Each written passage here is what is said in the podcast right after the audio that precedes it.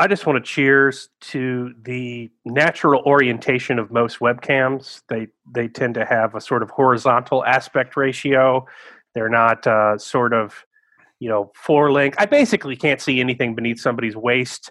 And uh, as I have more and more Zoom meetings, I am more and more grateful for that because you know there's warning signs in the background for a lot of your work colleagues some of them just from knowing them around the office you're absolutely certain they're not wearing pants but the webcam mercifully turns away so i think we should give it up to our webcams Bless for the um, webcam. for their taste and discretion Mm-hmm, mm-hmm.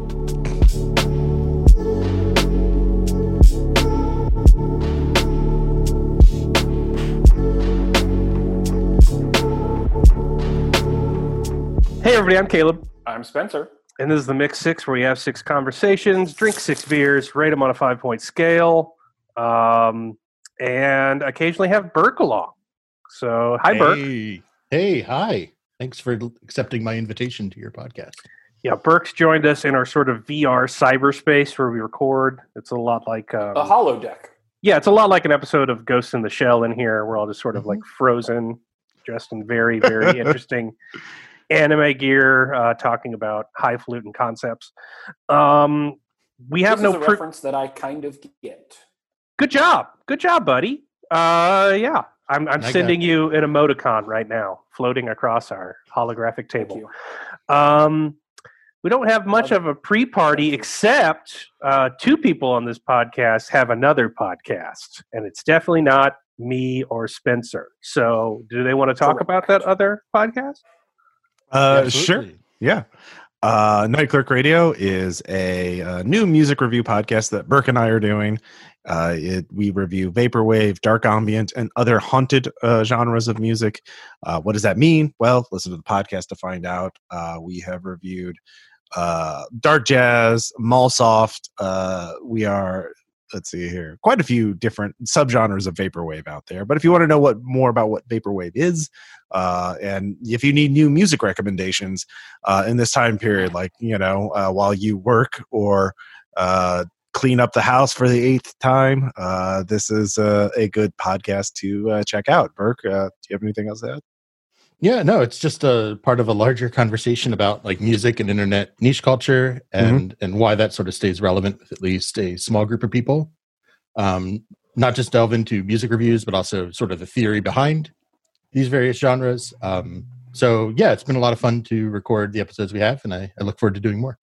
I can't think of a better place to pitch a vaporwave review podcast than a podcast which routinely takes probably five to eight percent of its time making fun of Ross for vaporwave. So th- Yeah. this was a mashup, as they say. I also That's think you guys hit the here.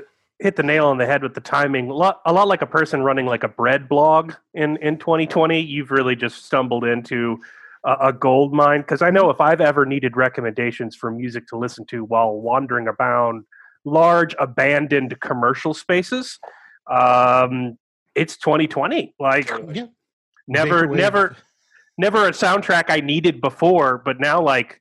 Am I going to be going through a desolate abandoned mall? I don't know. Is it a Tuesday? Of course. Uh-huh. That's where I fair. That's where I, you know, pull copper wiring. I, of course, I'm going to need a, lis- a playlist for that. So yeah, absolutely. yeah, absolutely. you guys are on the cutting edge. The, the Uh, way you can build it out into so many other genres, vaporwave is really the sourdough starter of music. if you think about it. Aw. Slash unsubscribe. Aw. um, Caleb, have you listened to Miles to Midnight, the album we reviewed in our Dark Ambient introduction episode? I did. Yeah, Yeah. that was. Uh, you recommended I listened to it for one of the episodes you were going to do with me. oh, that's right. Yeah, yeah. You had like three episodes we were going to do together, and then you kept canceling them. I have kept having to listen to new weird ambient music. um, so yeah, um, and we eventually landed on the one that I listened to while I got pulled over, and a cop thought I was a Satanist. But um, that's an episode not, of Night Clerk. because of the music. Yeah, that's an episode of uh, Night Clerk Radio. Uh, find out why. So, uh, Birk, as a guest, we wanted to give you the option to uh, do our rating system for this episode. Just make sure to keep it as broad and like relatable to the widest possible audience. We're not really niche like you guys at Night Clerk. We really go for the mass appeal. So, you know, pick something that everyone can relate to. Yeah. Absolutely, yeah. No, so in my quest to have very relatable rating Mhm. systems that everyone has some experience with, uh, today we're doing camera f-stops or aperture mm-hmm. ratings. Mm-hmm. The Great. aperture, yeah, mm-hmm. no. Hey, it's important. So the aperture is kind of one of the three parts of the exposure triangle that you sort of consider when you take a photo. Oh, exposure triangles. Yeah, Okay. there's well, shutter speed, Yeah, There's sorry. shutter speed, ISO or film sensitivity, and aperture, and each one has its own effect on the. You mean the exposure image. triangle? Yeah, yeah, yeah, Right. yeah. It's it's it's Right. basic community college photography 101. Um, Right. Yeah. so these are my sort of five rated f stops. So starting with number one, so a beer that's a number one is a beer you'd never want anything to do with ever again. Just put it right down the sink. I'm going with F twenty two. Oh, that F22 is- bastard. Mm. It's it's very small, doesn't let in a lot of light, but it's also Yep. so small that you start to get diffraction issues, which are actually soft in your image. So you can actually hurt your image quality on certain lens by Oh, stopping man. down too Don't far. want that. No, don't want that. It's really bad. So moving on to F2. I'm going to keep a straight face to this, Caleb. Um, I'm not. Number two is F16. Now we've opened up a little bit. Um, it's not a one. It's it's very similar to an F22 where it can be stopped down so much that you can have diffraction issues with certain lenses. right. But it does have it is an important component of the Sunny 16 rule, which is if you don't have a light meter back in the days before digital cameras, if you shot at one an shutter speed of one over your film speed and F16, you'd generally be okay. That's an old film technique. So it bumps it up to a two. Yep. Are they all named after planes? Uh, no, no. The F is is is focal length because it's a ratio. So it's your focal length. over So a just the first two are named after planes. Right. Okay. Yeah. It's a coincidence, Caleb. you All know right. what? Coincidence. If we let you know, maybe if you dump more into the defense budget, we'd be able to make the three other planes. Right. What's but the now they don't have enough money, so they're stuck with two planes. F thirty five is real bad.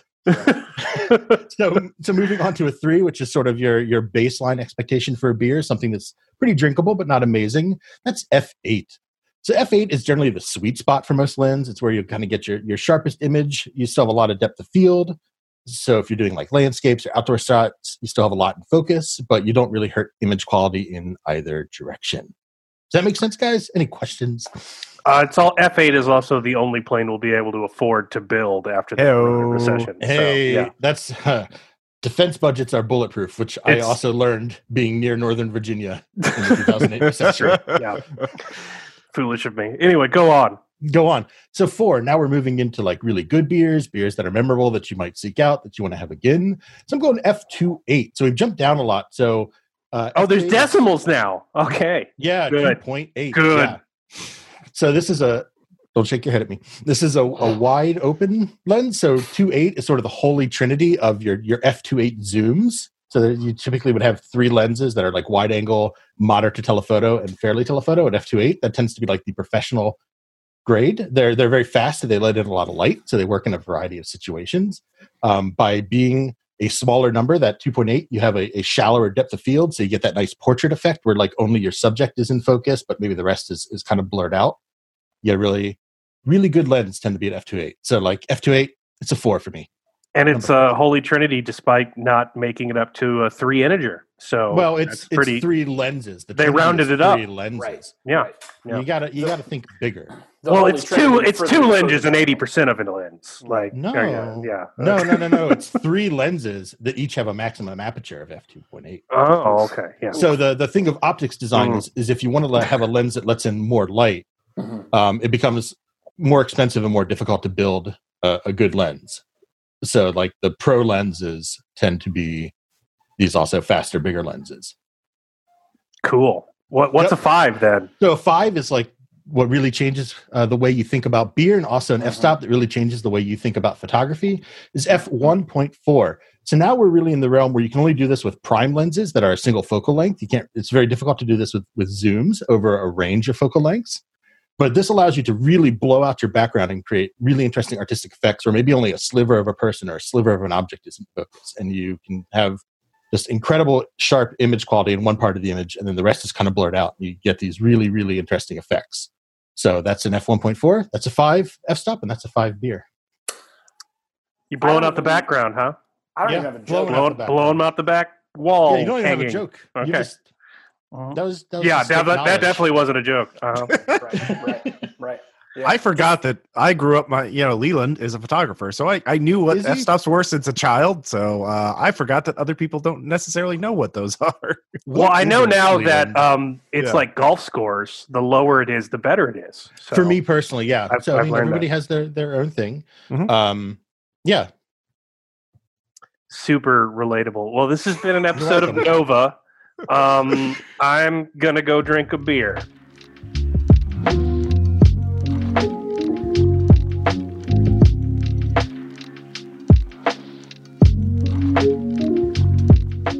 Spencer, now that a one is a 22, a two is a 16, a three is an eight, a four is a 2.8, and a five is a 1.4, what are you drinking and how does it rate? Man, the whole thing's fucked up for me because I'm just not crazy about decimals generally. So this is I don't even know if I can go above a three. I'll Uh, be your I'll be your decimal guy. Don't worry about it. don't forget to put F. You know, it's right. yeah. Yeah. we it's are very, very clear about our love of integers on this podcast. That's right. That's right. Type, type F for aperture. Um, so this is from RPX Adam, uh, also a beer he gave us back at Gen Con, and I stored very safely, might I add. Uh, and since we won't be going to Gen Con this year, I felt like this was a good way of reproducing the effect. So this is from Country Boy Brewing. The beer is called, and I'm not lying, Nacho Bait. It is a habanero blonde ale. So here we go. I don't I knew a understand. fel- I knew a fellow named Nacho Bait back in the day. He was he was crazy. I, I will say while he's drinking, I really like the digital schedule where I can just drink on my my own. So I'm really shooting for fall asleep outside a brewery drunk today. you lured outside by nacho bait. That's what that is. Yeah. Spencer looks like he's having sinus issues. Yeah. The the habanero is real. Holy shit. That's awesome. We had a we had a habanero ale. Uh, Ross, we did that that mix up uh, Mhm. with the, the habanero cream ale or whatever. I think it was ghost pepper and pineapple and like Yeah. cream ale. Yeah, it was like And and lemon was- basil cider. Yeah, That's right, and that burn was like a little more subtle. Kind Mhm. of showed up at the end. yeah. This thing is just front to back. Um, this is the one end of the camera to the other. There are parts in there. Um, so but I got to be honest, like uh, blonde ales, which typically for me I kind of look at and just do the hardest of shrugs. yeah. It's the blonde ale is so uh, nothing that it's a really really good vehicle for this very good interesting habanero flavor to like ride along the top and all the way back down. This is a four for me. Like this is a really this is a good beer. Um, I hate the name. Couldn't hate the name more probably, and uh, and it's definitely like a little too much habanero, but I like the spice. Uh, I want to show everyone on the chat right now that the can says "Drink Country Boy" on it.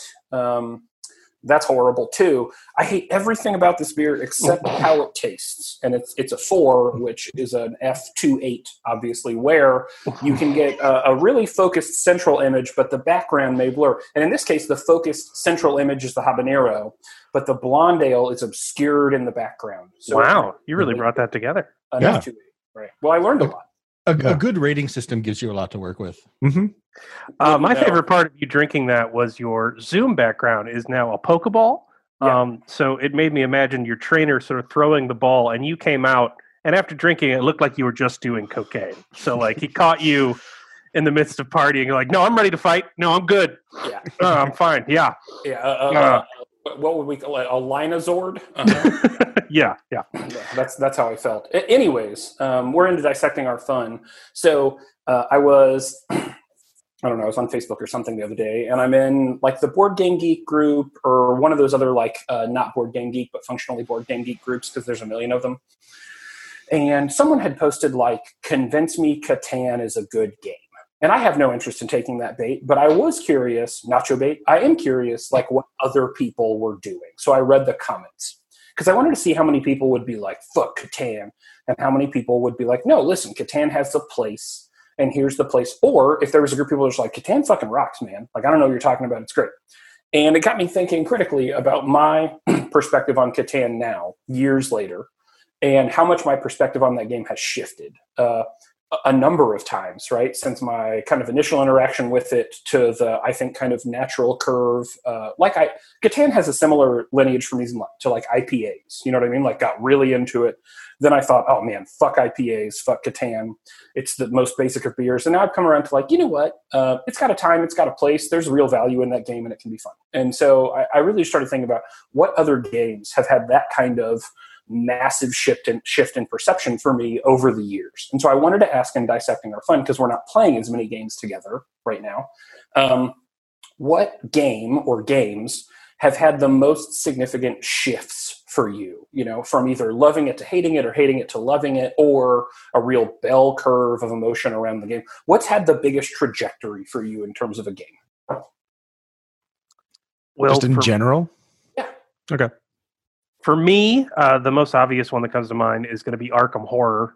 Um, mm-hmm, mm-hmm. Taught me what board games could do, and then as I got more into board game mechanics and had to spend five turns waiting in a portal doing nothing, taught me what board games should never do. Mm-hmm, um, mm-hmm. so I have really soured on um, Arkham Horror. Um, one thing though, that was that, the first game we played together. Like you were like, "Hey, I can run this for you." It's yeah, good. yeah that that and that and when you said like we play good board games not like sorry that's what i instantly thought because that was sure. my only experience at that point yeah um the other thing something that's improved over time yeah. and, and, not as drastically as uh, the arkham thing is is blood rage um, blood rage is a game that does like require combat like there is fighting in it yeah.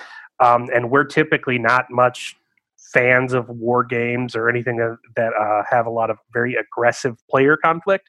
But the more I played Blood Rage, that that game between the way it uses its card mechanic, between um, the the constantly shrinking board, the the strategies of intentionally losing to gain more points in the end, like. Right. Um, it's just a good game, and like I, I, feel dumb saying like, "Did you know Eric Lang is a good designer?"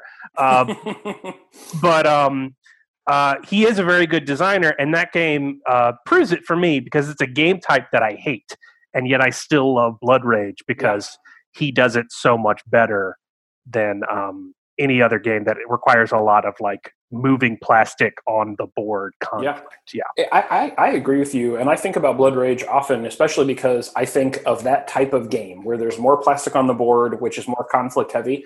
It's also the most accessible version of that game I've probably played. Easily, it yes. looks like a lot, and it's really not to manage and and to learn as compared to like Rising Sun, for example, which looks incredible. I definitely want to play Rising Sun. I've never done it because I'm not going to learn it, and until someone says I have a copy of Rising Sun, I'll teach it to you. It's not going to exist for me. But I have a much more accessible, scaled down version of Blood Rage that you own that I find much more interesting. Yeah. So, uh, Birk, Ross, games that have really changed trajectory for you? Yeah, this is interesting because in the context of board games, um, my my lazy top answer is just board games in general, since my mm-hmm. initial introduction to them was was really terrible and then you played a shitload of games with me at Origins mm-hmm. last year, mm-hmm. mm-hmm. and I was like, "Oh, I, I sort of like these," um, right. in in a way that I really didn't because it was just hyper competitive people. I think I, I, said my first experience with like adult big games are just my grad school friends destroying me at Seven Wonders because they didn't really teach me how to play Seven Wonders. Oh God! They just kind of sat me down and were like, "I'm doing this stuff, and I have a thousand points." I'm like, okay, sure, okay, great, cool, congrats. Yeah. Um, I, I would say a single game is after we played it through no fault of your own, I fucking hated Heaven and Ale. Mm-hmm. Um, because I had a very, I had a very bad first playthrough of Heaven and Ale because it mm-hmm. ended up just being one on one me versus Spencer for my first right. game. Yeah. And he was like, well, you know, you can make some mistakes in the first turn and it's not a big deal, which nope. in two players is a complete lie, which not a malicious lie, right. but it is a lie because I was so far behind in the economy that he could just bully me and just make like obviously largely inefficient turns just yeah. to block me. So I just got I got flattened. Yeah, that that was a lie of of ignorance mostly. I hadn't played a ton of two player Heaven and Ale, and I'd played a bunch yeah. of three and four player. And by turn two or three, there are so many resources on the board because people start making decisions and mm-hmm. not buying things all the time. That if yeah. that if turn one you really take off to kind of set up your board, turn two and three there's typically a lot of resources available. Well, I, I, bought a lot of resources in that first turn, which left the board kind of empty. Uh, and so, yep. but I do think uh, I don't have a lot of justification for Heaven and Ale. Like I think Michael Kiesling is a brilliant designer. Obviously, he's done Azul and Heaven and Ale and a couple of the games that I'm interested in trying. Um, I don't have a justification for Heaven and Ale as a game. Uh, Sure. I love it, but it is uh, unintuitive at a minimum. The scoring mechanic is just bananas. Like there's no reason any scoring mechanic should be that difficult or contrived.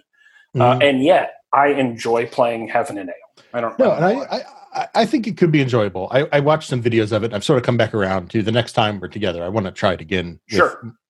more players.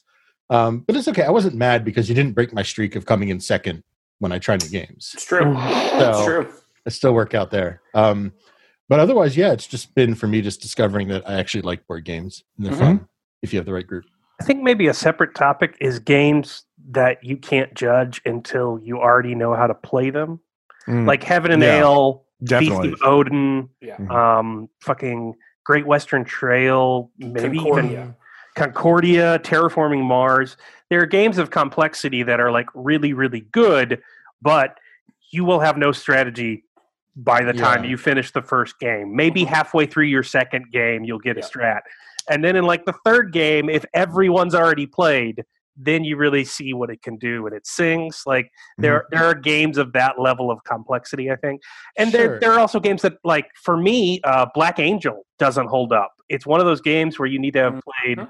Multiple, multiple times. And so Sarah and I played it like three nights in a row, just 'cause, like, okay, we're gonna get this fucking iconography down. We're not gonna be looking at the book constantly. And then we got it down. We're just like, man, it doesn't really hang together. Like, there's a bunch of stuff, but it doesn't. It doesn't really hang together. It looks very pretty, but it-. I'm not wild about it. Um, so yeah, I think I think Heaven and Ale is one of those games. I liked Heaven and Ale by the time we got to like the sixth turn. And until then i was just like what the fuck is happening um uh That's yeah interesting. Yeah. I mean, I, I think Heaven and Ale is a because of the circumstances is a particularly strong example because both Concordia and Terraforming Mars, even though my first playthrough I didn't do very well, um, I still wanted to play them again. Like I would play Concordia. I had a lot of fun playing Concordia. Mhm. Yeah. It's great. Um, it was it was just uh, it really clicked with me. I think Mhm. I just have a problem with the way I approach games the first time where I'm too experimental. So like that's in Terraforming Mars, I had that problem where I would just like play cards, get rid of cards, and I wasn't really thinking about what they did in terms of a larger engine. I just wanted to see what they do. Yeah. Um, there's actually a lot of games that I can I can think of uh, that I've changed my opinion of. Um, a lot of games I started out with like maybe ten years ago that were really popular, like sort of the first wave of you know board games and card games that were more um like munchkin like i used to like munchkin you know uh big shame big big admission here um totally. there we all we all had a face yeah, exactly. I had that phase. Cards Against Humanity. Um, I never had a bad game of Cards Against Humanity, but there was one game I played with friends, and then I realized, oh, this would be horrible if I was playing with people I didn't really trust and knew their sense of humor really well. Right. I can never play this again. Like, don't, nope, nope. Uh, this, this, ooh, this could have gone real bad. Uh, there are, uh, there's a board game Twilight came out with called Zombies uh, that I used to like, but then I played one. I oh it, it, yeah, let, us try this, and it took forever to play through, and I was like, oh god, never again. Um, a lot of the oh yeah, yeah, in zombicide any any zombie game on a Yeah. board game is is a bad it's it's a scary theme because yeah, it's management there's just gonna you know there's gonna be too much plastic too much shit coming around like yeah Mhm. D- I feel that way about, and, and to that point, I think Dead of Winter is like objectively a good, interesting game, Mhm. but holy fuck, are you managing a ton of plastic on that board? Um, Yeah, I, I like Dead of Winter because it at least gives you spaces on the board to put the zombies. You're not just like grabbing handfuls of them and Right. chucking them down at the hexes like you are in zombies or zombicide. Yeah. Um, but and they and they don't move. It's basically they broke in or they didn't or they're at this location. So it's it's not a matter of that like trying to do hex movement, but like Mhm. Zombicide or something, you've got like two players that are two hexes away from the zombie mob, and then you got to figure out how to split them and who goes where. And they've got all these like uh, aggro patterns that are like um, fucking SEAL Team Six. Well, if this guy made this much noise, they'll go here, unless this guy's one closer, and it's all these like greater than, less than AI scenarios. And yeah, those suck. I, I completely agree. Yeah. Uh, there is also diplomacy. I played that once, and then like it didn't end any friendships, but I was like, I don't know what to do. Uh, like I don't know how. I have no idea how I'm going to beat anybody. Like uh, it's just such a weird, old, abstract game in a lot of ways that I just couldn't wrap my head around it. Um, of course, that that was my first try, and I didn't realize. So I didn't. Yeah, that I guess that doesn't really qualify. But yeah, a lot of those games with a lot of dice rolling, like I used to like a lot more than I do now. Yeah. Um, you know, there are a bunch of these Games Workshop board games they put out that I used to like, but I kind of soured on them, uh, like Space Hulk and whatnot. Like, there's just so much Mhm. dice rolling.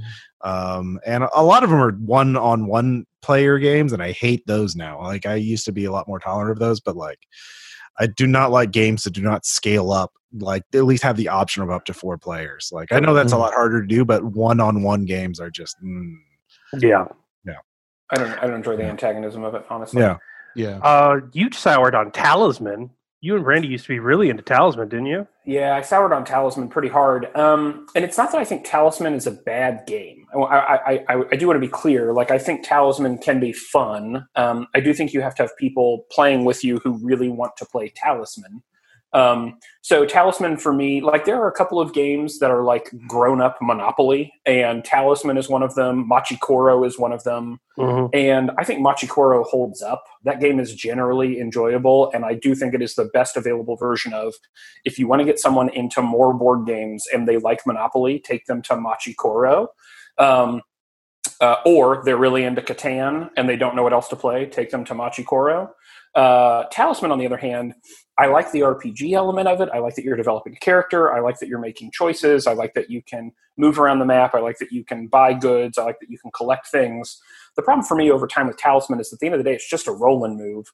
And uh, and your win condition is heavily dictated by dice rolling. Now, you can do a bunch of pre work to offset some of the randomness of dice rolling, but someone else can not do any of the pre work and just roll well, and the game ends, even though it's taking you two and a half or three hours to get there. And so I think over time, you could add more boards to Talisman. Caleb, you stood in line at Gen Con for me one year at the Fantasy Flight booth to get me some Talisman expansions, and they're enjoyable and they add depth to the game. Problem is they don't move the needle on the game in a lot of ways. That you can play with different win conditions, etc. Um, but yeah, it just uh, I found so many more interesting ways to satisfy the character development, the RPG style elements that I liked in Talisman without having to do a roll and move Mhm. uh, which is just not a not a format I care for anymore. So those are games which have changed perspective, or we've changed perspective on over time. On that note, uh, we're going to grab a beer, and we'll be right back with what was tied for your number one vote getter this week: some armchair director.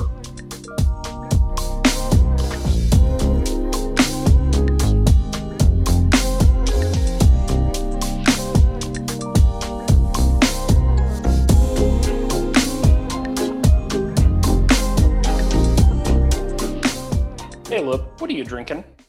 Uh, I'm drinking from New Belgium, the La Folie, which is a how you put it, foider, fodder, Fo- Fooder. fooder, fooder aged Mhm. sour brown ale. I like that word, fooder. Uh, all right, I'm going to drink it. Uh, La Folie is one of my more favorite New Belgium beers. I have been a fan for a long time. It was also one of the first sours I got into um, uh, when we were in Denver, and uh, I still occasionally buy a La Folie. Yeah, it's a hard five. Um, you don't you don't see a sour and a brown going together, but they blend it so well. It's uh, sour enough that you very much get your kick if you're on the uh, you know hardcore sour addiction like we are. Um, but you still taste the brown, like it hits you in the back of the throat. The slight bitterness. Um, you taste the malt. Um, so it's really the best of both worlds. That is a fantastic beer. That's the crazy part that it's not just uh, a sour. It adequately incorporates some of the the robustness, the roundness of the brown. So you do get something under the sour, which is typically a problem. yeah, so many of the sours that are not just advertised as sours or radlers or something or, or um, uh, you know rosés or something like that. Um, when they combine it with like it's a sour stout, it's just like, well, I don't taste the sour, or it tastes like a sour that's Yep. weirdly viscous. You don't Yep. get the other flavor, but um, they don't compromise there. It's the best of both worlds. Hard five, Totally. which is a one point Four. six, Four. four, four. Yeah, not a one point six. no, that, would, that would be crazy. Plebe. It's definitely a 1.4. Um, yeah. Uh, anyway, what are we talking about? So we're in Armchair Director, which was tied for your number one vote getter this week. And Hostel V suggests best movie that focuses on a non intelligent and non anthro animal doing sports in Armchair Director. So here we are. And there's actually like a bummer small list on this because I Googled because I thought, well, we're all going to say Airbud, or at least we're all going to think about saying Airbud. So what do you do next? And there's not a ton, certainly not a ton of great, but there's just not a ton generally in this category, uh, especially the non anthro part. So I'm, I'm curious to see what other people have come up with here. Uh, Birk, as our guest, we're going to let you go first. So I don't know if this satisfies the non-intelligent criterion. Um, it might. I think if you watch the movie, it definitely will. Uh, I'm going MVP two, most vertical primate. Yep. So um, MVP, most valuable primate, is about a monkey that joins a hockey team. hmm In MVP two, um, the other hockey players are so mad that the monkey is good at hockeying that they frame him for biting a teammate. So he gets ejected from the team. He ends up a homeless monkey where he befriends a homeless orphan and they learn to skateboard together. And then through skateboarding, they change their life Yep. by That becoming took a turn. skateboarders. All right. Mhm. So uh, it's got a monkey skateboarding, which is pretty good to begin with. Um, you have the uh, small, cool, hip skate shop run by Richard Karn, Al Borland of Home Improvement. So you get to have Al Borland deliver lines like, "Your deck is pretty solid, but it could use some new trucks." um, uh, yeah, it's got a fucking it's it's everything that's great about like '90s, late '90s kids skateboarding movies, where the kid, whenever he has to do even the most basic trick, is magically transformed into an adult for that shot. Um, and you get a monkey skateboarding. So I I I don't think you can go better. Yeah, I think you probably just get a, you get a monkey skateboarding. That was it, right? It's I a mean, monkey skateboarding. His name Right. is Jack. You know, they don't have a lot of budget for thinking of monkey names. But the skateboarding shots are great. Caleb, what is your favorite non-intelligent, non-anthro animal doing sports film? So here's my problem with non-intelligent, non-anthro animal doing sports films. Um, I have also had any sort of engagement with sports before, and especially children's sports where these animals tend to compete. Um, I have seen grown women and men attack referees at high school football games because their child got tackled. Um, I do not see any Karen in America tolerating you putting just a feral beast uh, on her like child's little league team uh, or like pee wee basketball team. Like, I, I- don't see that happening. They would demand the dog be put down. There would be a lot of other things. So, how do you get past this glaring plot hole that basically exists in all of these non intelligent, non anthro animal movies? Well, you turn to Clint Eastwood and Every Which Way But Loose because that orangutan named Clyde is competing in underground boxing clubs. So it's already a situation where somebody's mom with their bob cut is not going to come out to the the tooth rattler uh, fucking speakeasy basement and and get angry because Clyde the orangutan beat the shit out of a trucker. Um, it's not going to happen, and thus Clyde is allowed to shine um, as he is a primate from the jungle and could feasibly rip the arms out of everyone in the room, uh, which he doesn't do because he's very restrained, uh, and Clint Eastwood has trained him well. So um, they get on numerous adventures. There's some convoy esque driving shenanigans that occur in that film. There's a series of bar fights, one after another, that always involve uh, a very hangdog, sad, older orangutan. Um, and the, the juxtaposition of that with the honky tonk butt rock in the background is just comedy gold. So I'm going to go every which way but loose. Um, I should have known that, that someone here. Well, I, both of these are deep cut ish. You know, Birk going with the sequel, which is arguably the more interesting of the the most extreme primates. Um, Every which way but loose, I did not see coming. I mean, bravo to you. Sir. Speaking of sequels, there's a sequel to that film. It was that good. They also did Any Which Way You Can. Wow, Uh, every Yeah. which way but looser. yeah, Um, you um, you wouldn't think you could get two movies out of an underground monkey fight club, but you'd be wrong. you wouldn't hope you could get two movies out of an underground primate fight club, but here we are. So listen, I'm I'm just going to take the piss on this one. I was getting ready to like hoist a, a meaty defense of Racing Stripes, uh, which is a film about a zebra that thinks he's a racehorse, starring. I did bring up the cast list because I think it's important. Frankie Muniz, David Spade, Steve Harvey, Snoop Dogg, Jeff Foxworthy, and Patrick Stewart. Wow, that's a regular Knives Out right there. That's exactly right. exactly right. So I was going to defend Racing Stripes, but now that I don't have to, uh, I'm I'm going to take the bit. The answer is Airbud. It spawned a genre of film, A mm-hmm. franchise. a, a franchise and beyond. I would mm. say it revitalized a genre of film. Air Airbud is not the first animal competing in sports. But it might as well be because it's the one. It, it has become the referent. This is no longer a metaphor. It's just the thing, and the thing is Airbud. The question may have well has been, "What's your favorite non-Airbud Airbud?"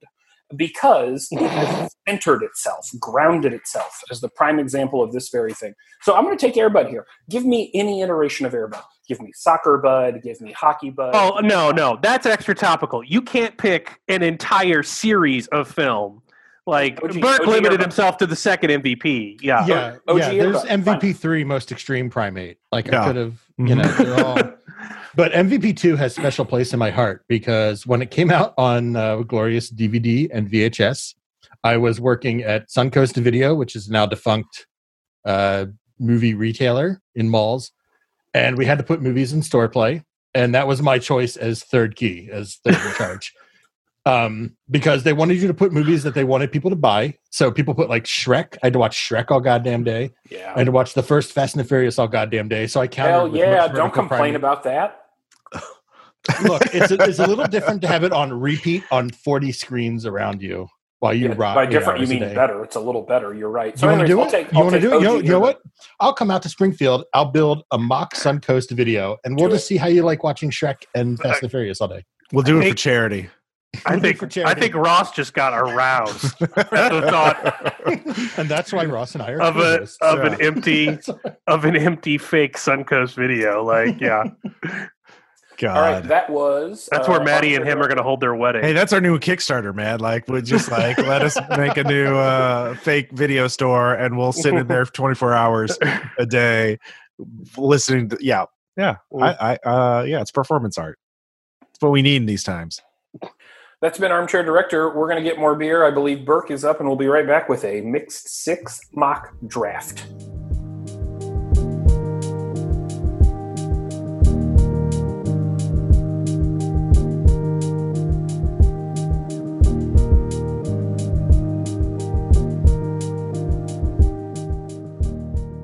Birk, what are you drinking? Hey, I am drinking the Brouwerij West uh, Hitchhiking Ghosts IPA. They have no other information about it. All right, it's got some kind of purple design. And Once it's it's an IPA. yeah, Once it's an IPA, why do you need more information about it? yeah, fair. There's little bits of text: um, malted barley, raw oats, and Citra mosaic. So, so the Citra. type, Motueka hops. yeah, two types of hops: Citra, Okay. Mosaic hops. yeah. Um, for an IPA, I actually think this is very drinkable. Um, I posted a picture of it on the Mixed Six Discord. Hit up the Patreon to get access to that. Um, it's a really cool can. The can is annoying because it's covered in stickers that fall off uh, as you drink. But um, yeah, this is great. It's it's got a lot of citrusy uh, notes. It's not too hoppy, um, which is one thing I hate in IPAs are the hop wars. Um, So Mhm. yeah, this is a this is a four for me because IPAs tend to be undrinkable, and I actually Yeah. like this. Nice. So Uh, Birk, I'm just going to warn you with that call to action. That is something that competent podcasters do, and we don't. We don't do that here. uh, I'm a professional, sir. Okay. Uh, well, I'm, I'm just saying. Read the room. All right, buddy. Okay. Uh, anyway, what are we talking about, Spencer? So we're in the Mixed Six mock draft. Mock draft. It feels like we haven't done one of these for a while, but again, I don't really remember yesterday, so it's possible we did one yesterday. Um, Friedrich suggests draft three real-world politicians to give superpowers to. They are going to become a real-world superhero team. What powers do they get, and what is the team called extra point if you can make a team that won't just straight up take over the world. What's funny is that you can tell Frederick is not an American because he still thinks that if you gave our politicians superpowers, they would the world. And no in America believes that to be the case. But yes. Beat the effort, and hopefully we can all snag an extra point here. Um, I'm not going to roll d10s or d20s via the internet to determine who goes first. Instead, I will give that honor to Birk.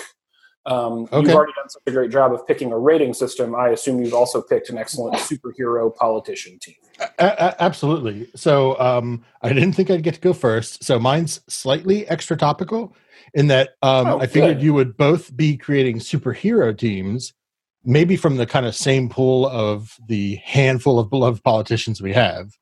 So I created a supervillain team to fight them because every superhero needs a supervillain. I don't want I don't want to confuse extra topical with not the topic. Just well, just Well, just so we're on the same page. superhero is in the question, so I figured I didn't.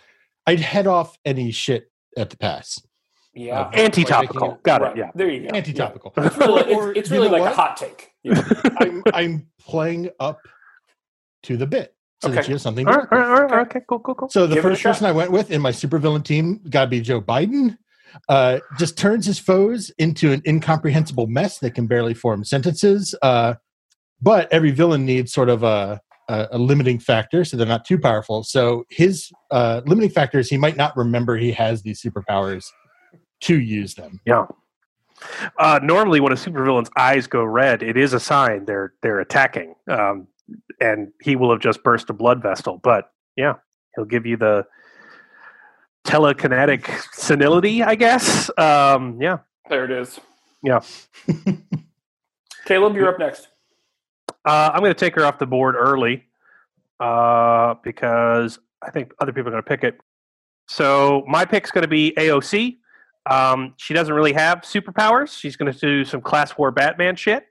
Uh, but the thing she does that is uh, extra beyond kicking people and throwing shurikens at them is that uh, she drives Republicans insane through uh, weird hate sexiness. Um, they they uh, putting her in a sort of Batman outfit, I think, would be enough to drive your average boomer Republican, you know, taking an upshot selfie in their Ray Bans in their truck, to some sort of horny induced self-destructive madness. I, I think Yeah. the, the the posting would just ramp up to the point where they like drove their F one fifty off of a cliff because they were too busy having just the darkest sexual fantasies about that poor woman. Um, and I, yeah, I think all it would take would be some kind of leather slinky Batman outfit, and they would they they would take care of themselves. Um, so yeah, I I appreciate your effort here, and I appreciate that it was in line with the superhero request, Birk.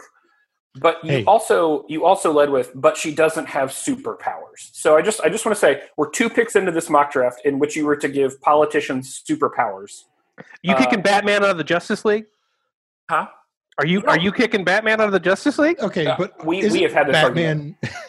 isn't Batman style class war just a rich dude beating up poor people? yeah, and I, I want to give AOC the power to be a poor person beating up rich people. But also, Okay. you want to talk about superpowers. Look, if I put on a Batman outfit, no one is going to draw a fucking uh, c- cartoon of me in the National Review where I look like super sexy and hot and write "Death to America" or "The End" underneath it with a stupid caption. I, I think that's I think that's beyond human ability. It's pretty amazing. Like I I don't think any of us could put on a Batman outfit and expect some Republican to draw us like one of his French girls and then just write um, I wish she would die underneath it. Like the the sheer cognitive disconnect is sort of profound. I think superhuman even. Um, so Caleb, that's my I, defense. d- I did not give you permission to read my Caleb fanfic. I do not appreciate it. Uh, okay, so my number one choice, uh, who is a politician trying to be a superhero to whom I will give superpowers to, in line with the prompt, uh, I'll take Nancy Pelosi. Oh no. I'll give her the thing I know she wants and thinks she already has, which is laser vision. I know she thinks she's doing it when she looks at people, but she's not doing it. And so I just want to complete the whole thing for her. Okay. So you want to make Nancy Pelosi's illusion of effectiveness actually effective? Bam. I- Okay, I- all right. And, and in that way, I have shown the first card in my effective hand of an ineffective superhero team. Okay, so Nancy Pelosi. It's a snake draft. I will also go second. Uh, so, in keeping with politician, superpower, and extra point for them not taking over the world, I'm going to choose Elizabeth Warren, who I love and adore, and who I will give the power of super speed to because we have learned she can do more in a day than anyone else. And I want to give her the ability to do that times 100x and still not be accepted as a credible politician in 2020. So now I have given Elizabeth Warren what I believe she thinks she already has, Nancy Pelosi what she thinks she already has, and we can't move the ball here anyways. Yeah. So two for two. Uh, Nice. Caleb. Uh, I'm going to go with um, Vermin Supreme. Uh, I want him to actually summon rats and have the power to control rats. Um, Who's the real world politician here? Vermin Supreme. He's been in more elections than Buttigieg. Pete fucking Buttigieg. Oh, Like, God. fuck you. Like, Vermin Supreme is literally a more experienced politician than I think five to six people who ran in the Democratic primaries. Um, now, here's the problem: he's a libertarian. I don't vibe with that. However, here's here's the great arc of Vermin Supreme and the arc of a superhero. In learning to summon rats and control them to like move him around and and, and fight, you know, class war, he will realize that he has become the rat state. Um, he has become sort of a status rat superstructure, uh, causing a sort of existential dread. But I think with Vermin's libertarian, you know, tendencies, he's going to have uh, a sort of um, uh, a, a, a sort of Fabian strategy for government. He's going to be very keen to give up power whenever available, and that's what you want from someone with absolute power over rats. You don't want them to abuse it. Uh, I think in realizing that he is now rat parliament and uh, the rat executive all rolled up into one, um, he will be careful not to abuse his rat powers. Yeah. Sure, sure. Well, that's certainly the one thing I'm worried about. Um, Birk, who's next on your list? So next on my list, uh, every good uh, supervillain squad needs a, a bruiser. So I went with Mitch McConnell. Um, but I actually his superpower is that his jowls are actually an alien symbiote that can Ooh. actually form out into several foot long tendrils that are prehensile that he can fight with. Oh, it's like Parasyte the Maxim, but with Mitch Yeah. McConnell. Okay. Yeah, yeah, yeah. They just grow out of his face, and Mhm. Does he have Yeah. a turtle shell? he can if you want. Okay. I mean that would that would fit the look. He's So sort of like the thing. Yeah. jowls. Yeah. the thing is like a, a good example of Yeah. All right. Uh, Birk, it's a snake draft, so you also get your last pick here. Oh shit. Okay. Um, last pick, I just went Florida Governor Ron DeSantis, who I just drafted as a literal plague rat. just nothing clever. He's just a plague rat, just out there spreading plague. Uh, have you all seen the video of him putting his uh, his face mask on? Sideways. Yeah. It, it is it is the best video on the internet right now. It's amazing. There is um a big 57 protest. There's a big like COVID is a lie protest in Huntington Beach, California, and there's a dude in full head to toe PPE with a COVID is a lie sign, and that is the most American thing I can imagine. Uh, yeah. Caleb, who's your last pick? I just want to say Vermin Supreme could handle DeSantis. Like, Oh, as a plague rat, he could control Yeah, him. definitely. Can I can I suggest a, uh, an additional power for Vermin Supreme? He can also summon ponies because he did promise everyone a free pony. Yeah. Uh, so yeah, so yeah, just um, summon ponies as well as rats. Really, you just have to classify ponies as vermin, and he gets control. and I'm fine with that. Yeah. Um. Uh. So this one's I'm giving this one to the internet, but the internet was right. Um. So give Ilhan Omar a Gundam. Like, just give her one. Uh. Uh. I know you thought I was going to pick Bernie, but Bernie goes full Gendo. Like Bernie gets the glasses, he peeks the fingers, and he tells Ilhan to get in the fucking robot. Um, yeah, just let her stomp around America. Uh, I want to see what she craters into the ground. Like, so when you got like AOC uh, and Vermin doing street level shit, Ilhan can just be, you know, bashing shit up with a laser sword. I'm down with it. Yeah, Uh, Does Bernie get the glasses and the chin strap? yeah, yeah, yeah. Well, he's retired now. That Uh, would be extra topical. yeah.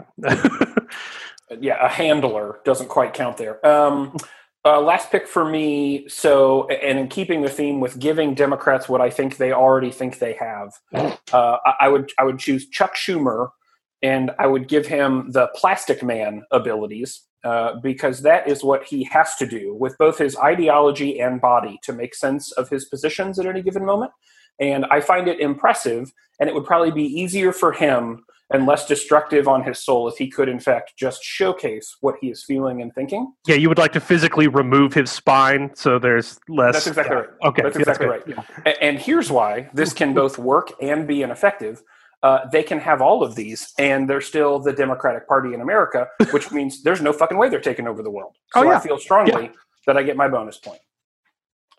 Okay, Agreed. that was the Mixed Six mock draft, and on that we have a fire sale in just a second.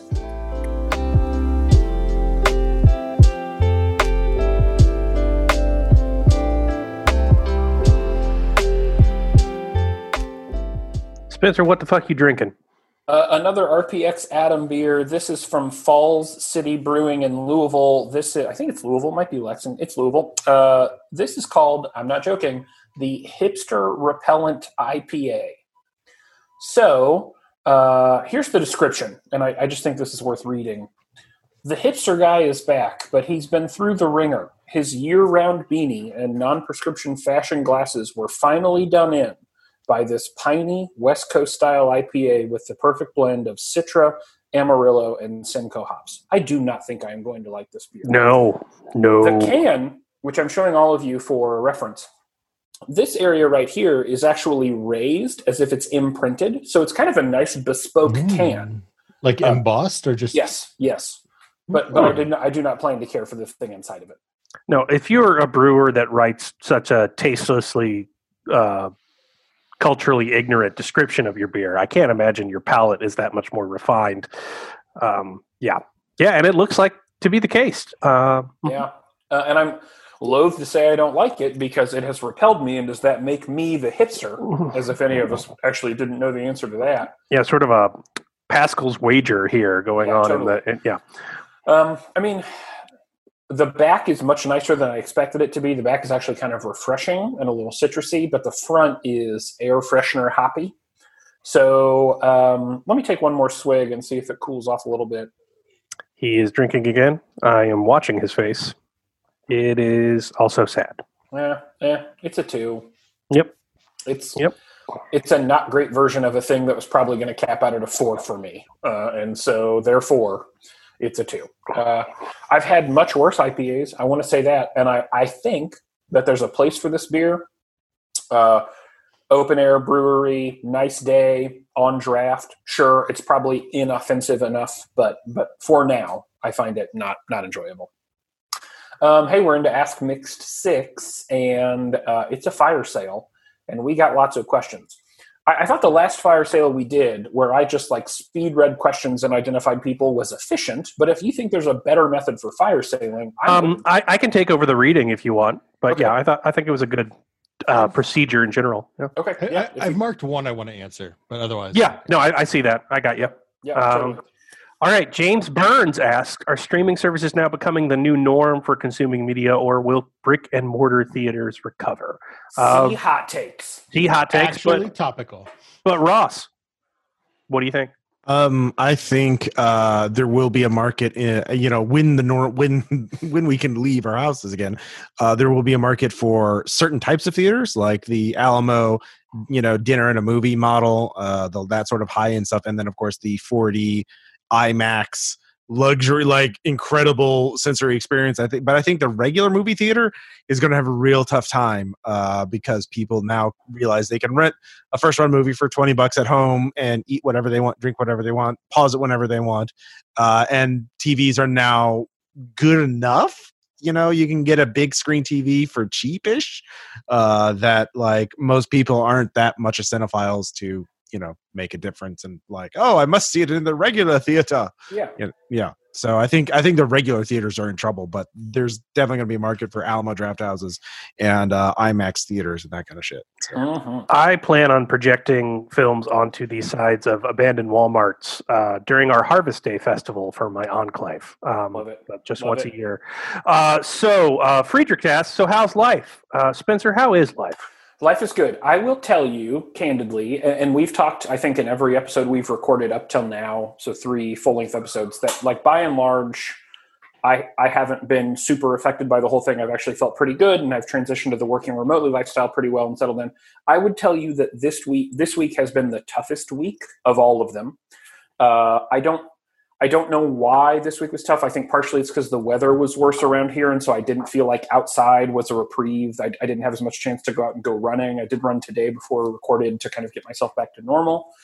Um, I don't know if it's because the novelty and comfort of all of it has now caught up to just what is my natural curve of ups and downs. And so, even if I weren't quarantined in my house functionally, I probably would have had a bad week out of the last five, anyways. And so, maybe it just felt worse because of the situation we're in. I think what's also been a little more difficult this week is that a lot of the extroverts, my teammates and friends who were struggling the first couple of weeks, are now finding their pattern, their rhythm in all of this. And so they're feeling better.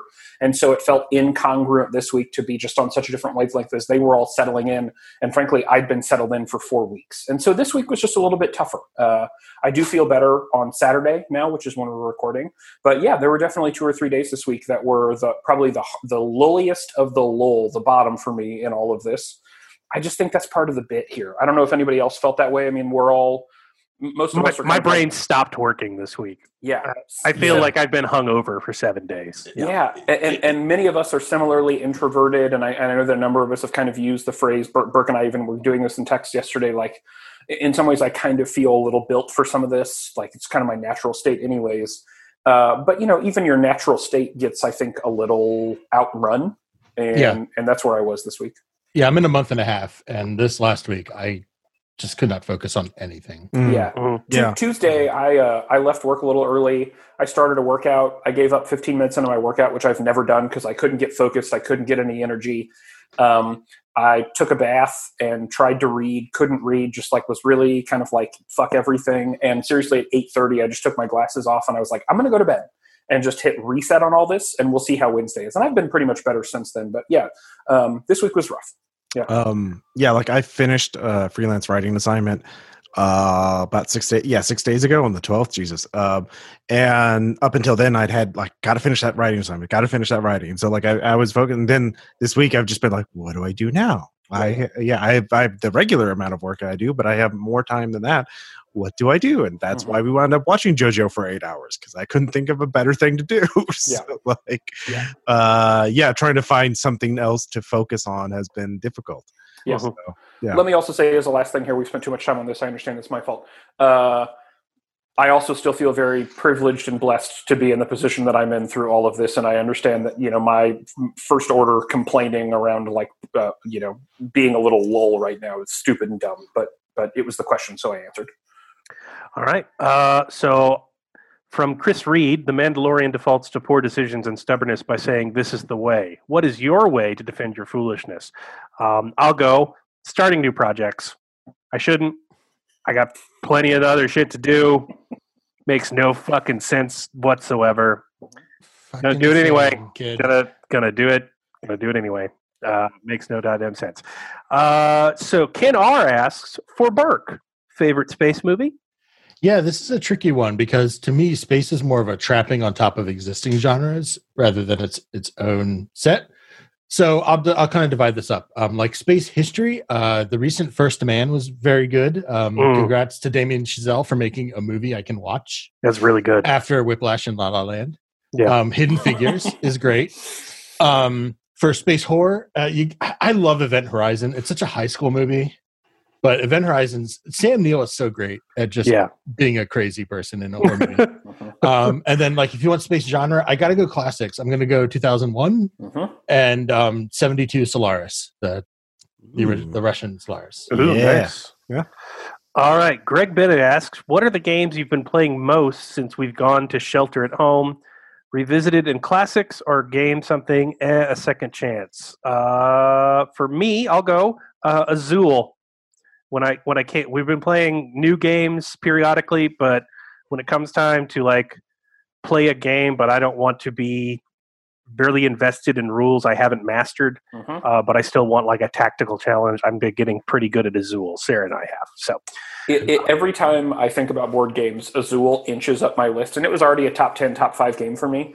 I I think at some point it will be like my just most recommended, most go to game. I, I've said Yeah. it before. Like if there is an aftertime and I make it to be an old man, um, like old guys playing chess in the park, I will be challenging strangers to Azul matches. Totally. Um, yeah. Yeah. Uh, so Ethan Facette asks, uh, given how much things have changed during the coronavirus pandemic, what changes do you think will be permanent, and what changes do you plan to make permanent personally when this pandemic ends? Uh, Birk. Societally um and there's another question that kind of hits this also a little bit deeper. I think there'll be very few meaningful changes um Oh. unfortunately. I think as soon as the economy quote restarts people will forget um how we treated workers. Uh personally we'll also talk about this later but i've been trying to read more and i want to carry that that forward as like really carving out time in the day to truly read which is not something i had done while i was Totally. working All right, Turtle asks, what is something you wish you had gotten done in the before time? Uh, Ross. Uh, let's see here. Um, probably recording more uh, podcasts with you all. Uh, stocking up a little more on. Uh, I we finally found toilet paper in the store, so we we narrowly avoided running out. Um, honestly, uh, there was. uh, Like the problem is the timing. Like I would have loved to, you know, gone out and travel more, obviously, but I was already traveling when it began. So like, um there is stuff i would want to do but like yeah there's nothing like i already worked at home like i, I didn't really you know miss anything so um yeah uh i don't yeah i'm pretty lucky in that regard i don't really have any aside from some supplies like i don't i I haven't really had anything As as an aside, I would like to say I really like how coronavirus has lowered the standards for me. I came home the other day with a package of toilet paper, a package of paper towels, and I got some Clorox wipe. And Sarah looked like I'd killed an elk with my teeth and dragged it back to the tribe to feed us for winter. Like it just really has lowered the standards for manhood. With let's be honest, I needed. Um, so thank you, coronavirus, for that. Uh, Alex asks. Uh, Alex Bauer, uh, what will the after times look like? Do you think any of the insights or changes that have happened during COVID will stick? Uh, Ross and Birk have given their answers to this. What about you, Spence? No, I think I said this last episode. Yeah. No. Um, I, I love seeing all these pictures of like LA without smog and, you know, the canals in Venice, the fish have returned. We are the virus. Right. We are the virus. You know, these like these, these Pollyanna, uh, repair the world, recognize our place in it. Uh, no, n- none of that will change. Uh, n- none of that will happen. Um, and uh, look, value these things for what they are. They are blips on the radar because we're forced to be blippy right now. It's sad. I think it's unfortunate. I, th- I think there's a lot to learn here that could be really good personally, socially, culturally, etc. well I, I think like work from home um I'll also labor i mean there have been so many like spontaneous strikes now um i think that's definitely going to change in the future but i think work from home is going to be a much bigger thing in the future so i think that'll It- be it's something that we are actively talking about at Mostly Serious. Mhm. Yeah. A lot of our team members have really thrived in this environment, have been more productive, felt like they could manage their lives a little bit better, et cetera, et cetera. So we are already talking about what does a return to new normal look like and how much do we actively integrate more because we already had a, a pretty open work from home environment but how do we kind of integrate more a work from home style endeavor I, I- I think it'd be great if more organizations did that if it worked for them I just think the reality is the rush to reopen the economy is also a really nice way of talking about the rush to get back to what we were already doing. Um, yeah t- so- to- totally. So i think there's a lot of stuff that's sort of been revealed by this pandemic that i hope people carry forward. Um first of all uh, you mentioned this in previous episodes but like who we consider essential. Like look workers you didn't go to work for a week and billionaires fucking freaked out okay? You have all the societal power if you if you want. Um but just on a more broad level so i don't deal with this but there's a large administrative staff at, at carnegie that manage grants and hr and all kinds of stuff well you know, it turns out with technology, they can get all of their 40 hours of work done in like Right. 10. Yeah. Um, the the the technology has made this hyper efficient, but we still just demand 40 hours a week from people, Mhm. even though Mhm. they can produce 40 hours of, of value in in 10. hmm Um, I would, you know, God, it would. I would love if that carried forward, where people realize we didn't need a forty-hour work week to Right. get shit done. Yeah, you needed a valuable work week, and Um, and, and that's difficult to navigate, but but, but it's worth navigating. Uh, as an aside, new life hack from Caleb: if you get a telemarketing call, instead of responding to their questions, ask them who represents them and if they've thought of unionizing. They record that shit; they're going to hang up immediately and never call you again. I've tried it; it works. Uh, try and unionize the telemarketers; they will stop calling you entirely. Noted. Um, Jeff asks, "What are your thoughts on playing RPGs with miniatures and wargaming terrain?" I will answer, "I am fine with it as long as I don't have to buy anything and I don't have to run it." Uh, Cassidy asks, "What animal do you wish there was a domesticated version of to have as a pet?" Ross. Uh, raccoons. Maddie loves them. I would. Are they uh, not domesticated? No, they can't be. Ah. They're, they're they're assholes. Like especially Eh, when they agree to grow up. disagree. Some dogs are assholes. Some dogs are assholes. All raccoons when they become adults are uh well I want a giraffe. Hey, Tiger King has taught us anything. Anything can be domesticated if you're not a They coward. aren't domesticated. They ripped that uh, guy's arm off. Like Look, they have nothing to lose but their leashes. I want a pet giraffe. that's the leash is the domestication. You're talking I- about making them feral. It's not how it different things works. To say. One, it was a woman, Ross, you asshole, and two, No, that was a it was a used trade. two, you, you, who has who has at your beck and call a knowledge of every living animal on Earth, just stored in that dome. Mhm. and, and when given the opportunity to swing a, a titanium bat at a fat pitch, you said a raccoon. Come on, man. This I'm was, this, was you. the, this was the Tesla truck. No. This was the Tesla truck. oh, Yeah, you yeah. cracked the window, you little.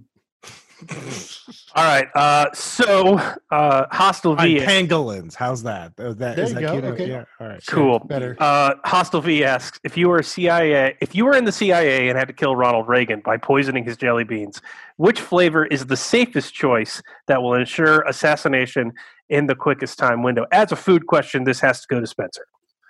Yeah, uh, it's the it's the coconutty one, the the the white ones that are supposed to taste like coconut but actually just taste disgusting anyways. A because coconut is terrible, and B synthetic or artificial coconut is somehow infinitely worse. So, you think it would disguise the poison? Yeah, that's exactly right. Oh, He'd be okay. like, "Oh, I forgot these are awful," uh, and then you know, All right. Uh, someone anonymous asks if you could go back in time and prevent one popular Saturday morning cartoon series from ever existing, what show would you pick to destroy Birk? Okay, so you have to remember that all those shows are actually terrible. You just watched them as a kid. false. So if I had to go back and destroy one, it's difficult. I would do Transformers because destroying Transformers destroys the Transformers movie series, which means Robert Kurtz, you know, Alex Kurtzman and Robert Orci don't have careers.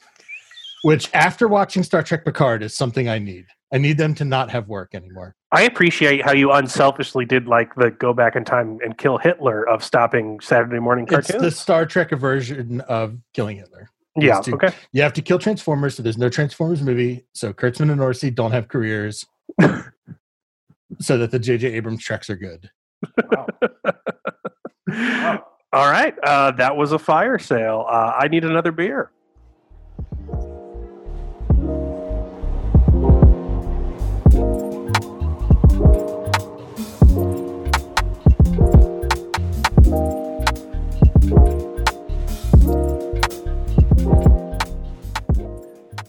Caleb, what are you drinking?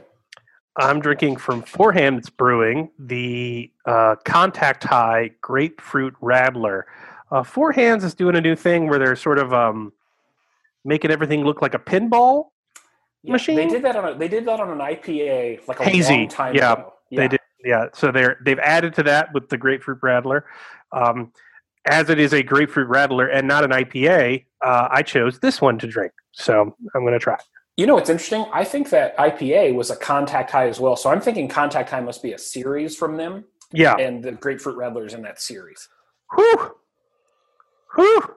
Too much grapefruit? Uh, no, like it's just it tastes like candy. Like it is sweet. It is a very, very sweet beer. Um, to the point where there's not much beer to it, but it is it is like someone melted Smarties and you're sort of like drinking the molten leftovers of a of a of a cooked Smartie. I don't care for that. You know what's interesting? So we we go on and on about how great the the uh, ginger lemon radler from Boulevard is. Boulevard has another radler variant that they do that is also far too sweet and and tastes like melted down candy to me. So I'm wondering that It's that a- may be just like a style thing. It's a three to me because you know I'm uh, Tubby Tubbikins and sugar's enough to get me over the line on pretty much anything. Uh, but it is it is too too sweet. Yeah. Yeah. Birk, this is a humanities fight, which was tied for the number one vote getter, and it's your topic. So jump in there. That's right. So, um, you know, I have a lot of privilege and opportunity in this quarantine to kind of um, disengage from my work and do whatever I want. So, I think if you're in a similar situation, there's a sort of unprecedented opportunity to engage with or develop new hobbies. And the one that I've really focused on in the last month and a half is is reading more with a, a focus on fiction. This kind of came out of discussions with with Caleb and uh, kind of being trolled by the YouTube algorithm. Um, so I just wanted to to talk about this, sort of the value, if, if there is any value in being well read. What what should you read? Um, if people are reading, so I'll, tell my story. Is is basically this started because I made a bunch of David Foster Wallace jokes to Caleb and a few other people on Discord. Um, the algorithm good. stole. They were. Thank you. I, I basically said that because he wears the bandana and shit. I said he should be a JoJo character for how I said I said Caleb should be David Foster Wallace as a JoJo character for Halloween. Um, and the algorithm ate that up and started throwing DFW uh, interviews with me on YouTube because fucking everything is sold to each other. And I said, you know what? I'm terribly unread when it comes to uh, poorly read when it comes to fiction because I was a terrible high school student. So all that shit that was assigned to me, I didn't read. I didn't read anything that was assigned to me in in my first pass through undergrad. So I'm to fix this. And I said, fuck it. I'm just to read Infinite Jest because if I can make it through that, anything else should probably be be easy. To be clear, I begged him not to do this. It's Like, true. He did talk. He did try to talk me out of it. And Part said, of the "No." discussion was me saying, "Bad idea. Please stop." Um, Caleb was just being a good friend. okay. and it's it's a weird thing because for me it's not some like um like intellectual posturing type thing i just wanted to to read more and because i'm an idiot i started with something hard i'm about 200 pages in i don't regret it um, i think there's a lot of interesting stuff but just um, it's actually really gotten me excited to read more so when i'm done i'm going to tackle the the Le Monde sort of top 100 books of the century list. Um, and it, it's been a really valuable experience. So I was having real issues. Um, first of all, I wasn't reading much in general because my my job was just reading technical papers all day. And when you get home, I don't want to read anything. I just want to play video games or like bullshit with people on Discord. As an. English teacher, I can attest. I'm Yeah. reading about three thousand percent more than I was when I was having to grade essays every week. Yeah, absolutely. Yeah. I've, I have no doubt. Um, it's been great for my attention span because I was having real problems, sort of, because I'm kind of going through a career shift in the middle of this whole stupid thing, just the way academic uh, time time frames have lined up. Um, it's just been really rewarding to just be like, yes, I can sit for an hour and just read, and not feel like I need to look at my phone or watch anything or or do anything else. So I'm just curious about as people who've read a lot more than I have, you know, sort of push that discussion out to you. I think we've read a lot more in a field than you have. Um, but if you're talking about scientific papers, uh. I, I, I'm willing to bet that you are far more the Renaissance man than uh, me or Spencer or Ross. Because, yeah, uh, so th- that is the first thing I would regard in being well read. I think being well read in fiction is largely overrated. Okay. Um, however, um, it is very difficult to uh, engender the importance of literacy um, as opposed to not illiteracy but illiteracy, which is the real threat in U.S. society, um, being able to read but choosing not to. Um, it's very difficult to fight against illiteracy with anything but fiction because fiction, in dealing with the human condition, and when you have to teach an entire class, is more relatable um, than, say, you know, uh, reading.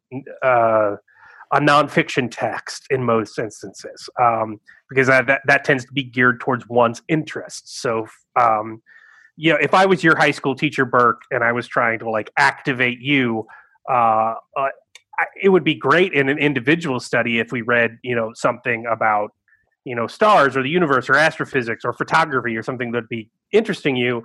But um, if I assign that, I would lose the kids that were already reading The Great Gatsby uh, and so I would be trading. It's a numbers game when you teach in public education, and you're you're trading one for uh, it's it's a worse value proposition. Um, but as as fiction is the thing that leads in the discussion of why you need lifelong literacy and why you need to fight illiteracy, um, I think it is often overly confused with being somehow necessary to be well read.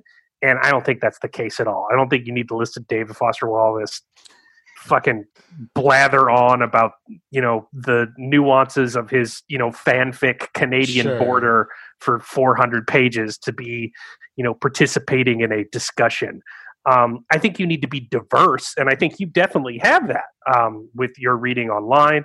Um, I know I read more fiction than Ross does because Ross gets a lot of um, uh, inspiration from nonfiction, and that's also very cool. It's it's it's something to discuss at a cocktail party, and I really think that's it. Like I think the importance of being well read is it, people dismiss it because it is are you good at a cocktail party? And I know that seems so vacuous, and I know that seems like not something to aspire to and like a popularity contest, but it's not. We're social animals. You hang out with people that you find interesting once you're an adult and you're not tied down to uh, longitude and latitude. You especially talk to people you find interesting and that you can learn things from when all longitude and latitude is annihilated, and the only way to interact with human beings is via the internet. Um, and being well read on a variety of topics, whatever those topics may be, um, is important. It's it's important to maintain a conversation, maintain a friendship. Um, I hate to say that the value of being well read is networking, if you want to put it in a in a business potential, but it largely is. We're social animals. Um, you, you, we learn from each other. Uh, in order to learn from each other, you need to assemble a sort of group that will both accept you and that you can learn from.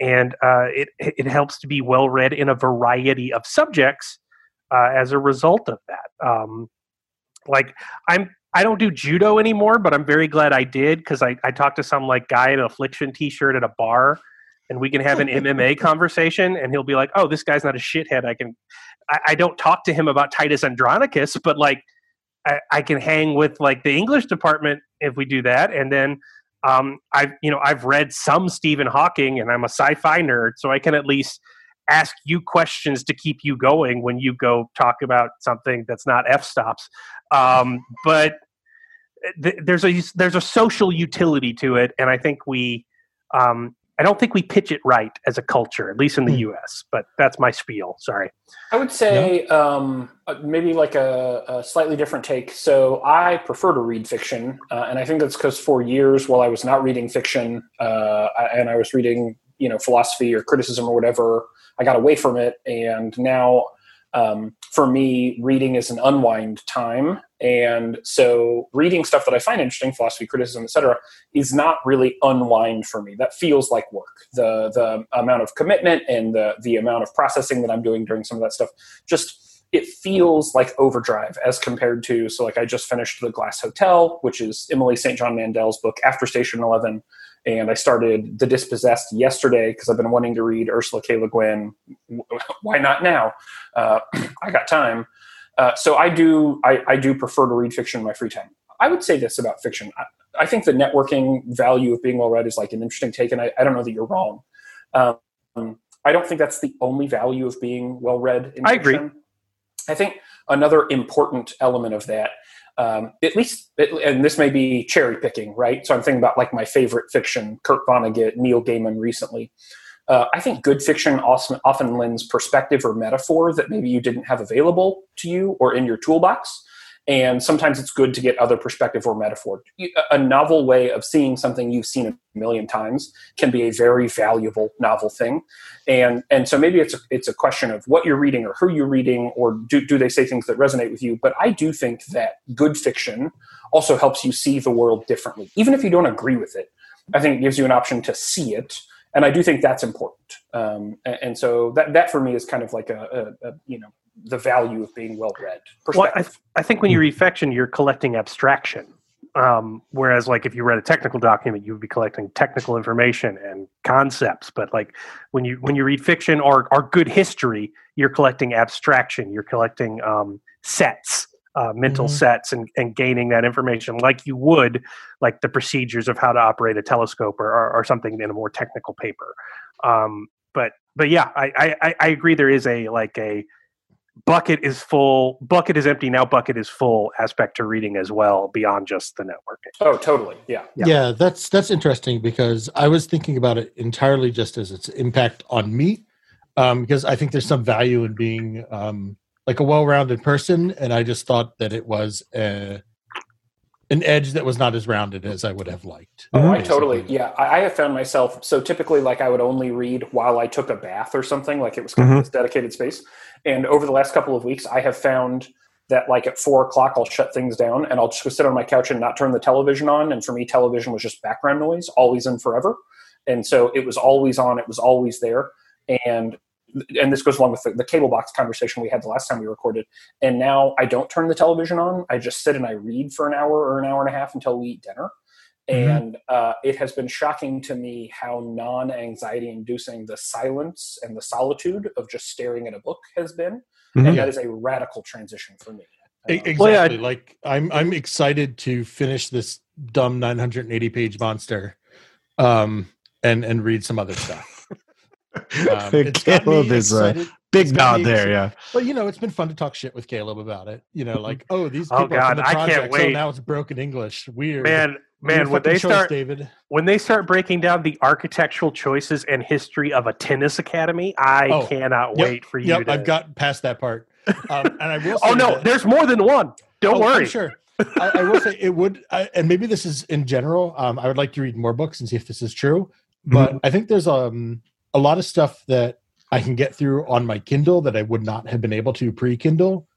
Um, partially mm-hmm. because I can highlight a word, get a pronunciation and a, di- a, dictionary definition, which is really necessary because sometimes he goes hard on like weird ways of saying facial. You know, like there's just weird synonyms he chooses, um, but also like footnotes and stuff.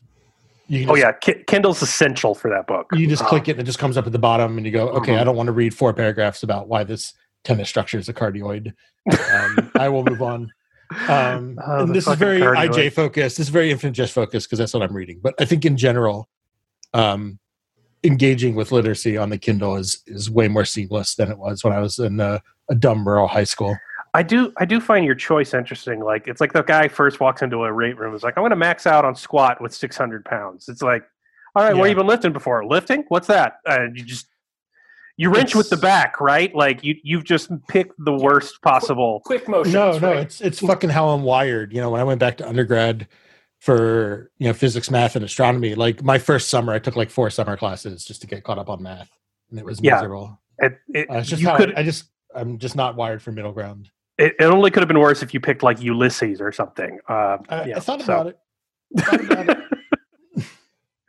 uh, Ross, how about you? Um, I mean, I'd like to talk a little bit about nonfiction, uh, because I, yeah, like you mentioned, I do probably read more nonfiction books than uh, uh, anyone else here, uh, and I think there is obviously a lot of value in that, um, in terms of like understanding things that are not taught to us in school or that we don't have an idea of get these perspectives on you know reading uh, books about the history of the incan empire or uh, the interface of architecture and crime um, or the history of alcohol in the uh, early America. Like mm. it, it. I mean, for one thing, you know now you realize that history and our culture is uh, far more complex but there are reoccurring sort of patterns and uh, shifts and it gives i think it helps you give you a, a broader context and appreciation of everything that happens and people say oh this is unprecedented or this is we kids had it much easier they had it much harder you know back in the day or whatever it's like no no this is all in a way happened before. Mm-hmm. You just have to uh, uh, understand it and uh, appreciate ambiguity and nuance, which I know is not a lot of people's uh, uh, uh, jam, as it were. So, like, I appreciate ambiguity and nuance a lot more. So, and there's some really great stories to tell in history and just different cultures and different like uh, professions like the what what you learn structures how you think in terms of problems and stuff like that and uh, the more you learn the better you could the more lenses you have to look at something so um, mm-hmm. i uh, yeah read some really like there's there's a middle ground between like nonfiction books for students and nonfiction books for like professionals you know technical very there's like nonfiction books for sort of general audiences that are still like go into enough detail that you learn something new and are still valuable. So like find those kind of books and uh, uh, just learn something new, like something you've never like learned about before, uh, and not even like to make yourself more marketable or whatever, but just to understand something, you know. Um, mm-hmm. So uh, yeah, nonfiction it's cool, kids. Uh, I'll tell you what I tell my kids: you should read some kind of thing regularly, and then you should read some other type of thing, and then you're probably good for ninety five percent of human interactions. Um, also, if, if you're if you're yeah. a dabbler in two different subject matters, roughly in terms of genre, mm-hmm. you're, you're um, probably fine. Aside from like full books though. There's also like long form pieces you know like the new yorker and other like magazines like read like a five or ten thousand word essay about something at least if you can like uh you know reading that plunderphonics essay uh manifesto for that episode of night clerk radio was uh, uh quite enlightening in terms of like how this person thought how they like came up with this whole idea of reappropriating uh, recorded sound. Uh, yeah, totally. Yeah, I, I, I think there's a lot of value to that because I I do read a lot of articles and other stuff. I think this is very much focused on very intentional taking an hour out of my day to read something I normally wouldn't want to. Um, so you saying read two things is interesting because I was going to ask, you know, do you people who read a lot do you juggle multiple books? Because I kind of want to read other stuff like in between plowing through chapters of, you're gonna need to buddy uh, um so yeah. maybe I'll, I'll have kind of two or three in parallel because i have a really cool book on like japanese aesthetics and architecture that i kind of want to start so uh, yeah i'm reading uh, sarah Kendzior's hiding in plain sight which is a series of essays about the you know she called the trump administration in 2014 um, and it's a series of like unpacking that uh, and then I'm also reading Dune because I'd never read it before. So I didn't want to out you for reading Dune on the podcast, but well, you are a bit read Dune before, so yeah. you promised him sons. Uh, I just I just want to know the memes and do space cocaine. Uh, but yeah, space cocaine. That's that's where we should leave this. Uh, yeah, space cocaine.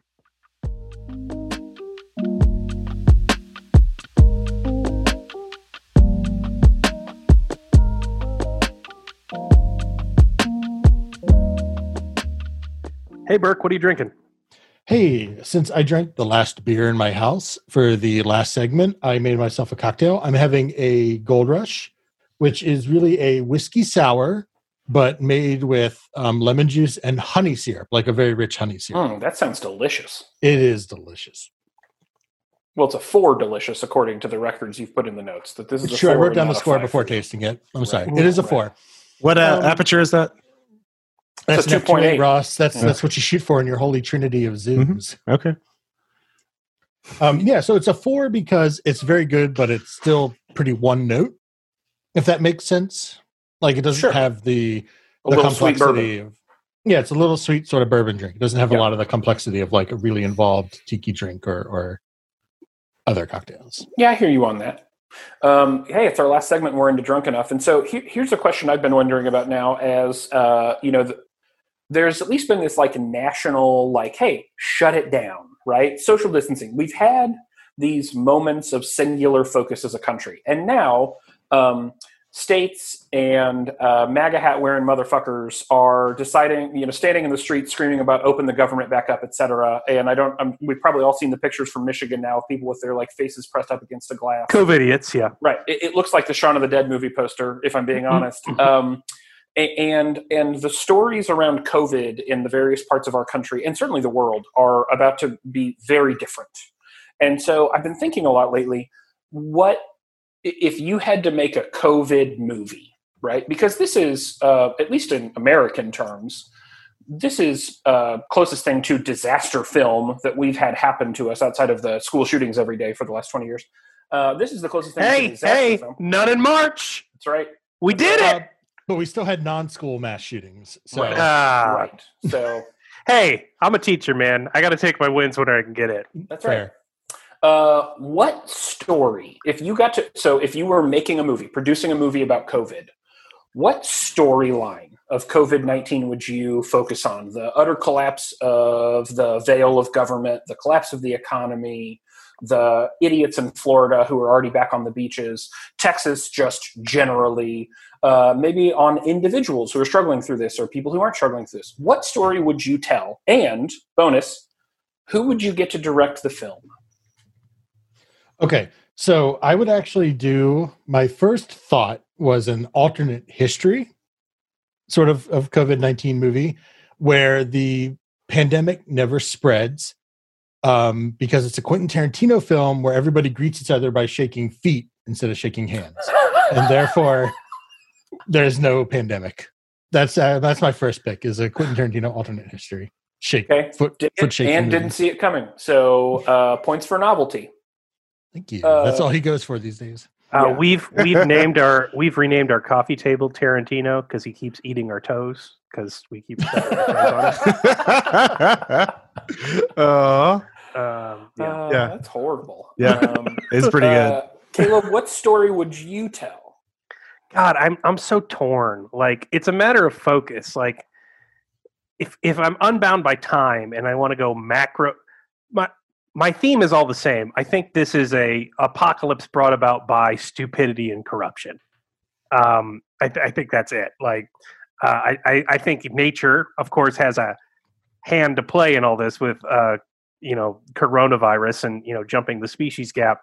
Uh, but I think that you know when you defund the CDC and uh, take them from 52 international centers to 11, um, and then you get surprised when there's a pandemic.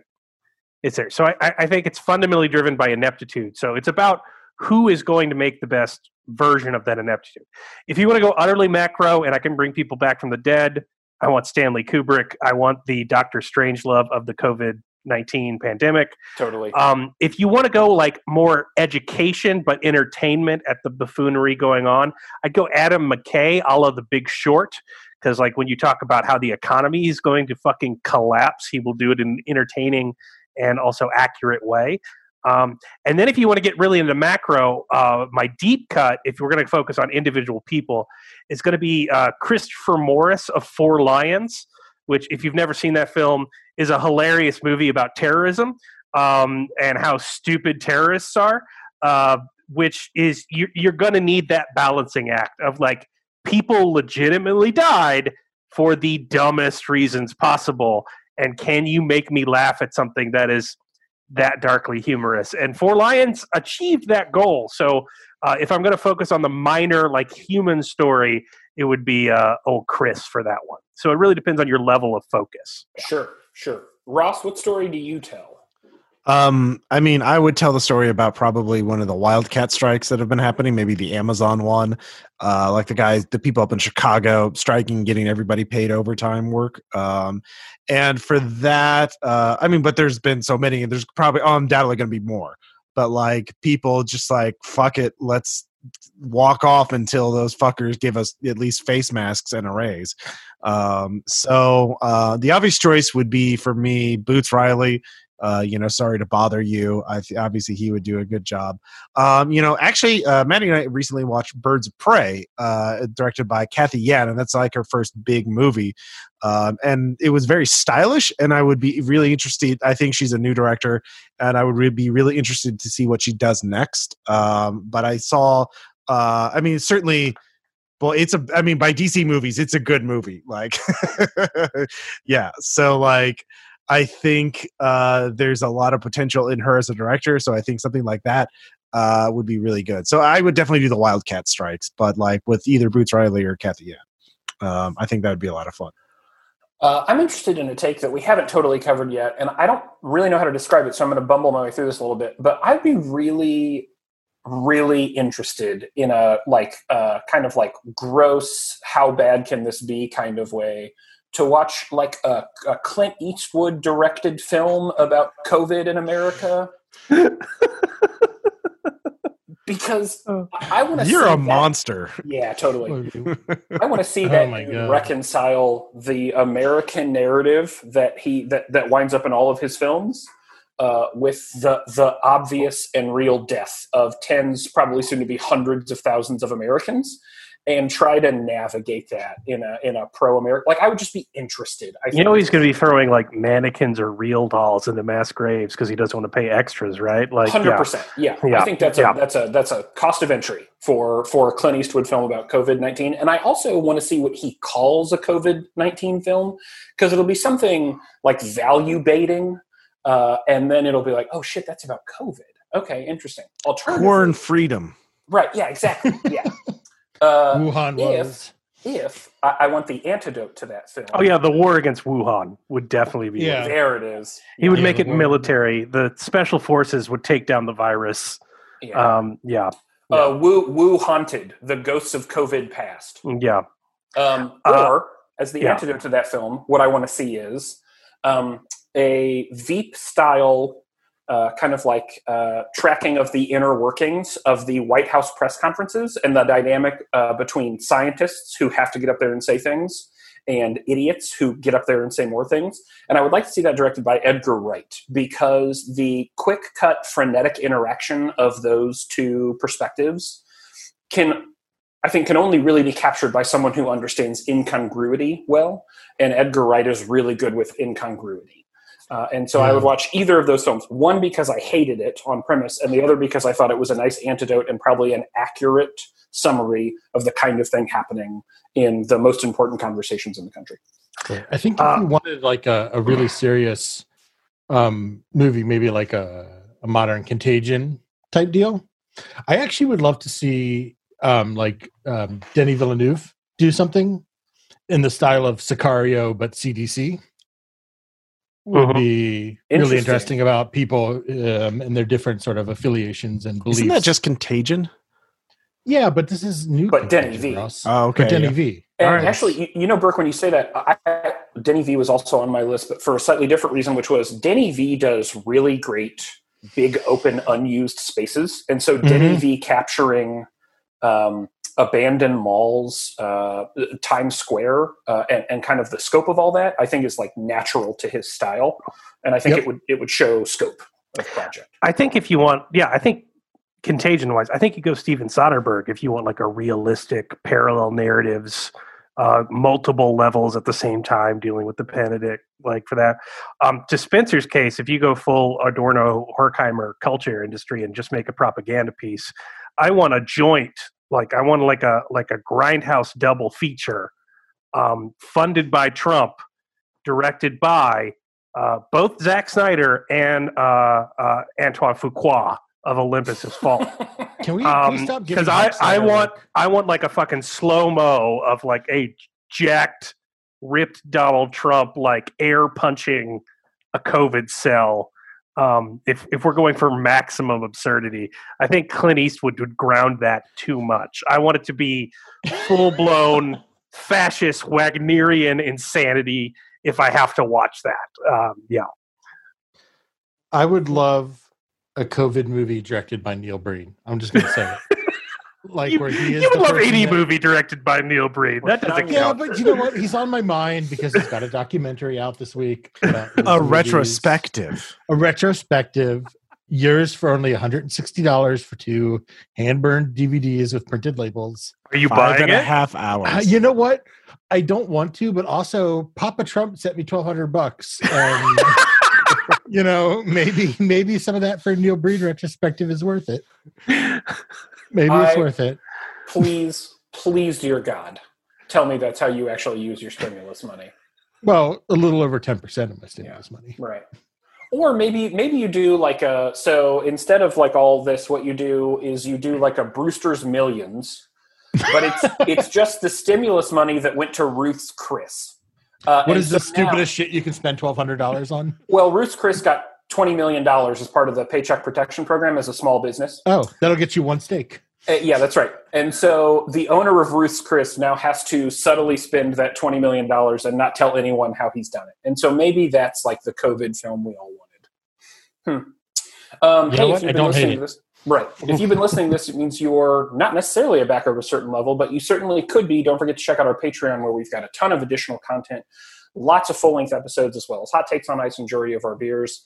Um, as always, we've had a blast having Birk here. And one final plug for Night Clerk Radio, which you can find on a variety of streaming platforms. Ross, what is it again? Uh, nightclerkradio.com. And uh, it is a vaporwave and dark ambient music review podcast starring Birk and I as we plumb the depths of weird music on the internet. So yeah, exactly what you'd expect from a Ross Payton podcast. uh, and so if you like the other stuff, you'll probably like this stuff too. Um, hey, don't forget to check us out on Twitter at the Mixed Six. You can also find us on Facebook. We've got a page and a group. Look us up on Instagram and YouTube. That's y o u t u b e dot com. Not any of the other tubes, probably. Uh, and if you're listening to us on a podcast streaming application that gives you the opportunity to rate and review things, please rate and review us if you like it. Uh, forget that I mentioned that if you don't, so that other people can find us and it moves us up in the queue. Uh, hope everybody's staying safe. Hope everybody's staying healthy. Reminder if you're a patron or you've been a patron of the Mixed Six and you need help right now, uh, it's never a bad idea to ask. We have the Mixed Six Mutual Aid Fund. We're giving away $15 a pop to people who have supported us in the past. Just hit us up in our Discord if you're a patron. You can also DM us on Twitter at the Mixed Six, send us a message on Facebook, or email us directly through the Patreon application. Thank you so much for taking the time to listen. We hope you're safe. We hope you're healthy. And we're looking forward to producing more content for you while you hopefully stay indoors and have plenty of work to do. This has been the Mixed Six Podcast. I'm Spencer. I'm Caleb. We'll talk to you next time.